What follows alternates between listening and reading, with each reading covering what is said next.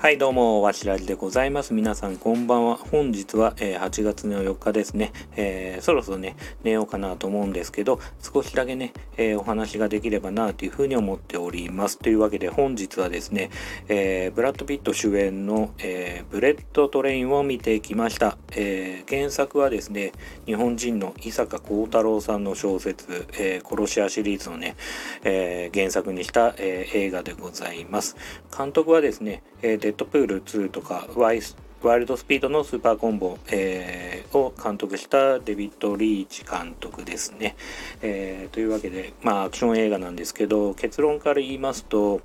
僕ねこの映画本当にすごく大好きですね。もう本当に今年ねいろいろえっと話題作ねたくさんあったと思うんですよ。ジュラシック・ワールドとかトップガンとか、えーとえー、スパイダーマンとかね、えーいろいろねほんとねあのアニメでいうとね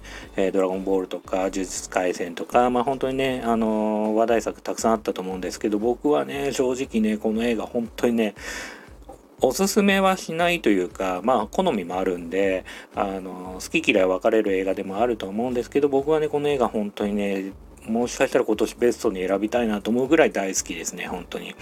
ていうのは僕ねあの未出劇というかまあ閉鎖空間でのこうアクション映画が大好きで、まあ、ダイハードとかね、えー、暴走列車とかあのいろいろねそういう映画が大好きなんで、今回はね、えー、舞台が、まあ、新幹線って言っていいのかちょっと分かんないですけど、えー、と高速列車の中で、まあえー、東京駅から京都に向かうねその列車の中で、えー、繰り広げられる、えー、殺し屋ねじゅうにんがその電車の中に乗ってて、まあ、どうなるかみたいなね映画でねすごくねワクワクドキドキしたし、な、なんだろうな笑えるしね、うん、まあコメディって言っていいのかな、うん、そういうところもた結構たくさんあるし、アクションとしても迫力があったしすごくね大好きですね。であとね僕マッドマックスの怒りのデスロードとかも好きなんですけど、まあああいうねこうシンプルお話としては非常に、まあ、シンプルというか、まあそのさっき言った通り東京駅から京都に着く間に、え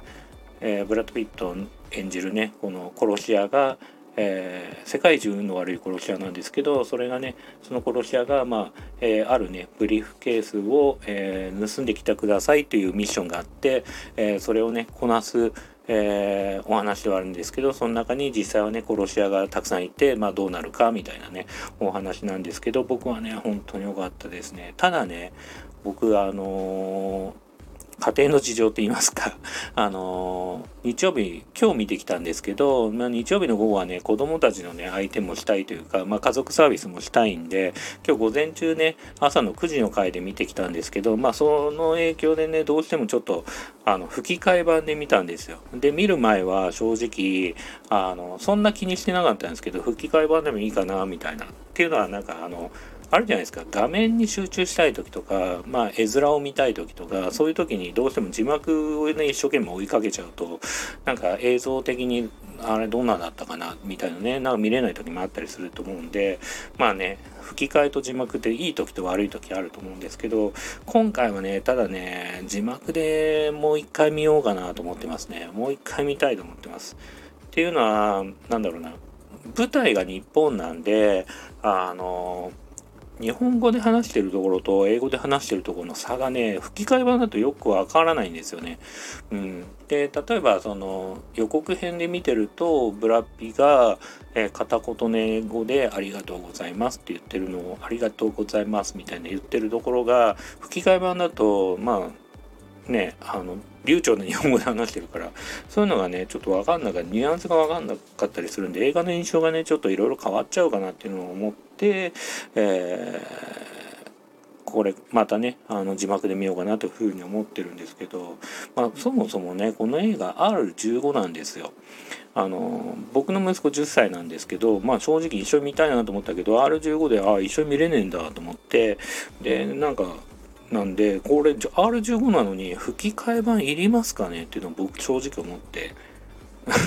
何のために今回吹き替え版あるのかなと思って、特にねある殺し屋の吹き替えがねフワちゃんなんですよね。これ誰得なんだよと思いながら僕は正直思いましたけど、あれあのなんだろうタレントを起用する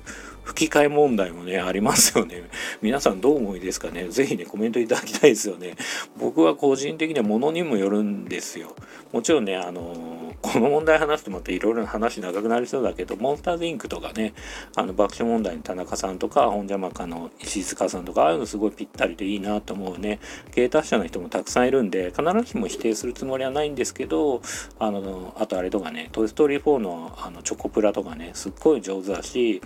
なんか愛くるしい感じもあってすごくいいなと思うけど、なんでこの人っていうパターンもあるんで、まあその辺はね、まあいろいろ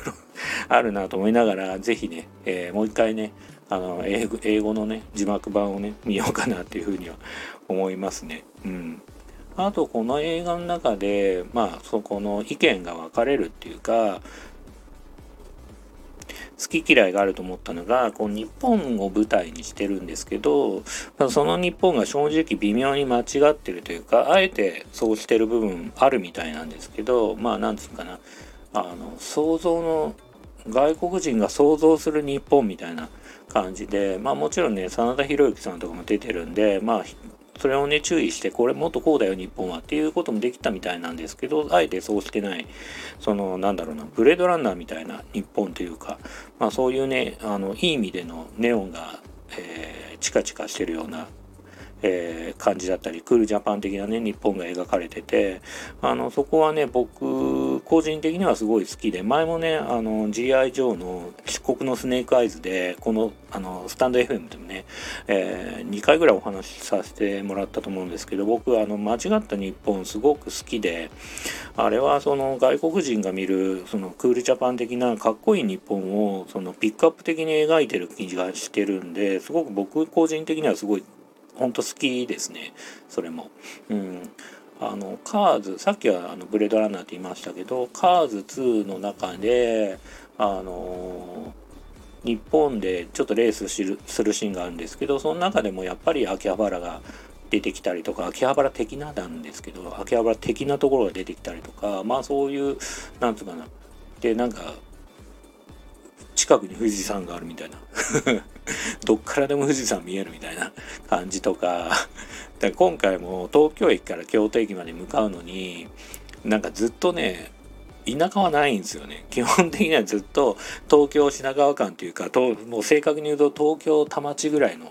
ところのあの有楽町とか新橋とかのあの都会的な感じは分かりますかね。なんかそういうのがずっと続いてるような風景が続いてて、で新幹線で東京から京都まで目指すけど秋葉原みたいなところも通るし、なんかまあそういうところ突っ込んじゃうといろいろねあるあるんですけどね、うん、だから正確に言うと新幹線とは言ってないみたいですね、うん、まあ、高速の列車っていう言い方っぽいですけどね、設定上はね、うん。あの東京駅からあの京都に着くのにあの夜乗って朝着いてましたからね、まあ、何時間なんだっていう、なんか一応設定上はにじかん何分で着くって設定だったっぽいですけど、まあどうなんですかねこれ、うん、まあ、た, ただねそのさっき言った通りそのうーん、まあ、外国人が描く日本のかっこよさっていうのはすごくね僕あるし、そこはねなんか前は ジーアイジョー 漆黒のスネークアイズって映画の評価はすごく低いけど僕好きですよって話したのはまさにそこなんですけど、今回のそのブレッドトレインはそういうその間違った日本だけどかっこいい日本を描きつつ、話もねすっごい面白いから、なんか僕はねそのジーアイジョー ですね。もう何度も言うけど、そ、それも好きなのに、さらにそれを上回ってきたって、ちゃんとした映画として、うん、あの、良かったなっていうふうに思ってるますね。うん。ただね、その、突っ込むか突っ込まないかって話もありますよね。そういう映画に対してね。うん。あの、細かいことを気にして、こうせ、これこうじゃないか、ああじゃないかっていうの多いじゃないですか。特に最近だと本当ジュラシックワールドは突っ込まれまくりで、まあ、映画評論するような人たちからまあいろいろねこう突っ込まれて意見があって、あのーひひあのー、評論的にはねあんまりよろしくないえー、感じだったと思うんですけど、まああまりねこう映画ってなんか細かいこと気にしすぎていいのかなっていうのを最近やっぱ思ってて、はちじゅうねんだいとかはやっぱりまあはちじゅうねんだいがね絶対的にいいって言ってるわけじゃないけど、この間ロッキー ブイエス ドラゴン見ててもやっぱそういうツッコミどころあるけど、まあ大きな関係なくとにかく面白けりゃいいじゃんみたいなね、そういう映画っていうのも僕ねまたいいなっていうふうには思っております。あとですね、この映画のいいところとしては、あとはこの監督がもともとスタントとか、えっと、ブラビのね、本当にブラッド・ピットのスタントとかもやってたみたいで、あの、まあ他の言い方です言うと、まあダブルって言い方してるみたいですけど、まあそういうことの経験者でもあって、映画としても面白い映画たくさん作ってて、アクション映画を中心にね、あの、作ってるんで、なんかその、狭い空間、その電車の中っていう 中, 中でのその狭い空間でのものを使ったアクションとかそのその感じっていうのは非常にねクオリティが高いというか、なんかパンフレットにも書いてあったんですけど、ジャッキー・チェンとか、えー、とバスター・キートンとか、まあそういうものを意識してるっていう風に書いてあったんですけど、まさにそんな感じで、まあジャッキー・チェンって言っちゃうとちょっと幼稚な感じしちゃうかもしれないけど、そういうのをねちゃんとこうなんていうかな、大人でも見れるようにでブラッド・ピットのその良さが出るようなアクションを振り付けとしてすごく描かれていて、僕はすごくアクションの質問数非常に高いなと思ったし、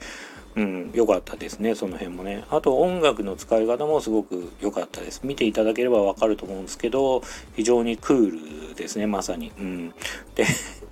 でね、あのなんだっけスクールウォーズの主題歌ヒ, ヒーローっていう曲があるんですけど、それが流れるタイミングとか、まあ、おじさんたちが聴いちゃうと、僕らおじさん世代で聴くと笑っちゃうというか、まあ、ある意味テンションも上がるのと同時になんかニヤニヤしちゃうような感じがあったりとか、まあその音楽のね使い方っていうのもね、あの非常にねいいと思いますね。で多分監督のそのデビッド・リーチ監督っていうのは、まあ、ワールドスピードとかデッドプールとか、まあ続編でもあるんで、まああんまり無茶できなかった部分あると思うんですよね。あんなことやりたいこんなことやりたいってありながら、ただ今回はブレットトレインっていうのは、まあ、えーと原作はあるものの小説なんで、別になんかこうあのなんつうかな、その原作を大切にしつつも世界観も違うし。世界観というか、まあ設定もねいろいろ変わってたりとかで、映画としては一作目でもあるんで、いろいろその監督のセンスっていうのが非常に出てたし、その日本っていう部分でのあこういう描き方あるんだっていう、僕逆に僕ら日本人がそのあ日本でこうやって描かれてすげえかっけえなって思うようなところもいっぱいあるし、そういうのもねすごく良かったと思います。でね、今言った通りそのいろいろねチャレンジしてるっていう、その自由に作ってるんじゃないかって話もしたんですけど、そういう意味だと僕この映画をぜひ推したいなと思ってるのが、やっぱ最近のそのちょっと映画自体に物申すって感じになっちゃうんですけど、あのまあ実際好きなんですけどね、さっき言った通りあのワイルドスピードとか、まあ、シリーズもんも好きで、えーとマーベル系のね映画とかも大好きだし、えーとそういうねこう大作映画、俗に言う大作映画、最近だとジュラシックワールドとか、えーとなんだアバターとか、えー、そうだね今年だとスパイダーマンとか、うん、ドクターストレンジ、まあいろいろねこうシリーズものがあったり、まあえー、と去年とかだとねあのゴーストバスターとかね、いろいろあと日本でもこうドラゴンボールとかガンダムとか、えー、呪術廻戦とかワンピースとか、えー、コナンとか、まあ、シリーズものというか、まあ、絶対間違いなくドラえもんもそうですけど、間違いなく公開すればヒットするっていう約束がされてる映画まあもちろんね場合によっては中身スカスカだなって言ってこけたりすることもあるとは思うんですけど、こけるにしてもね限度があるし、ある程度予算を予算を回収できる映画たくさんあると思うんですよ。でで今は逆にアメリカもそんなね予算もかけてる状態なんで、なかなかねこけるっていうのはかなりリスキーなことだから、なかなかねこう、うん、変な映画って作らないじゃないですか、作れないというか作りづらいというか、プレデターとかいろいろ最近でもね新しい新しいユニバース的なこう、こう、うーん、ものをねどんどん増えてる状態で、あの本当にね中身的には素晴らしいんですよ。でなんか最初前半ねさんじゅっぷんよんじゅっぷんは設定とその主人公が置かれてる、えー、状況の説明だったりとか、まあ、途中で、えー、その問題が起きたりとか、えー、主人公が挫折とかして最後解決したりやっつけたりなんてしながら、あのなんていうかな、教科書通りのね、あの物がど教科書通りにね物語が進むね、あの大作映画たくさんあると思う。でもちろん僕もそういうの見てスッキリしたり、えー、面白かったなと思うんですけど、まあ、そればっかりだとねそれはそれでちょっと問題だなっていうふうに思ってるんで、やっぱ今回みたいなはっきり言ってね、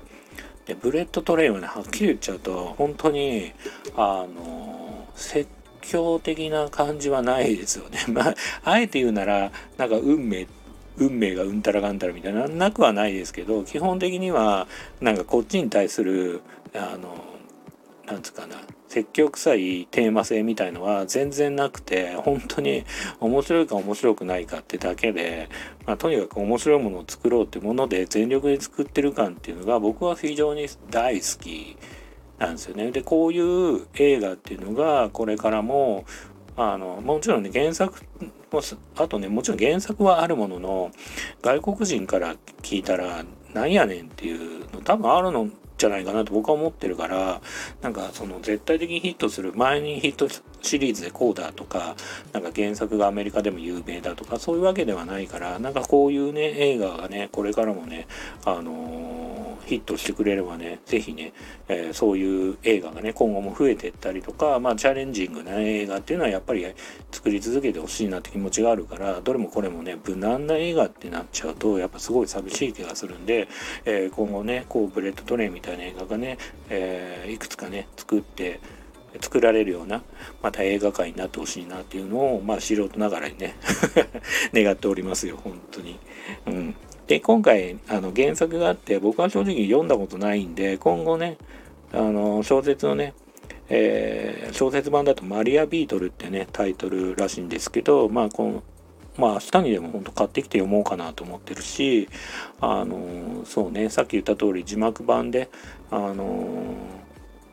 本来の声というかあの俳優さんの演技を含めてねもう一回見てこようかなというふうには思っております。というわけで本日は、えー、ブレットトレインを、えー、の完成を感想を、えー、言わせていただきましたが、結論から言うと大好きな映画で。でただね、うん、吹き替え版微妙だよって話と、あとは、えー、間違った日本いいよねみたいな話と、あとは大作映画だけど、えーとね、いろいろ冒険する映画がね今後も作ってもらえればねハリウッド嬉しいなっていうふうに思っておりますっていう話でした。えー、というわけで本日は長々とね、えー、最後まで、えー、聞いていただいてありがとうございました。それではまたおやすみなさい。